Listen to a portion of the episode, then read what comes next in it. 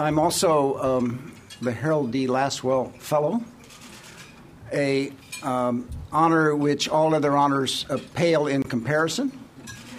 Um, the only honor that actually exceeds that honor is the honor of um, introducing Sheldon Danziger.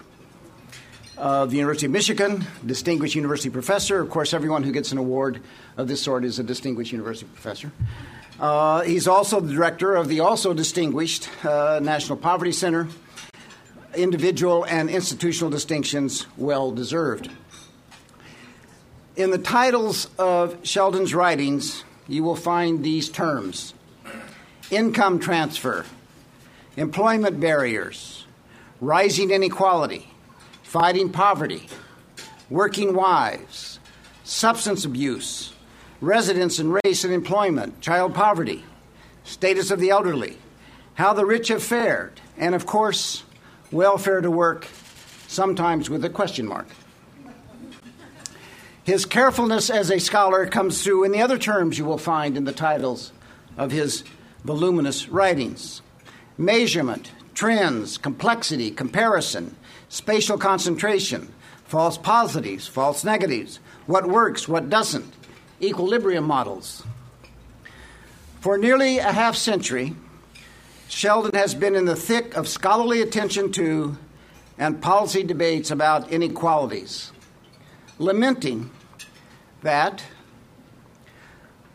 poverty, poverty remains high not because of a shortage of effective anti poverty options, but because the public and policymakers have not made reducing poverty a priority. He shares that troubling conclusion with John Kenneth Galbraith, as he does a concern to plug away at correcting that flaw in the body politic.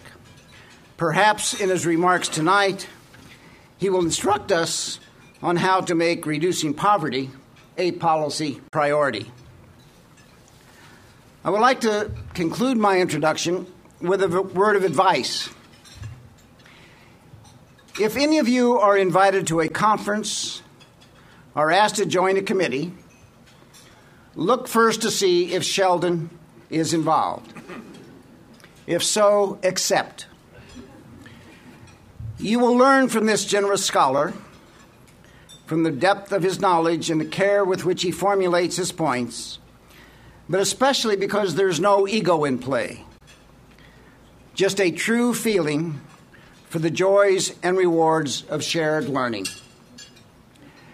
The remarkable thing about this remarkable scholar is that he believes that he is receiving as much as he is giving, even though we on the receiving end know better.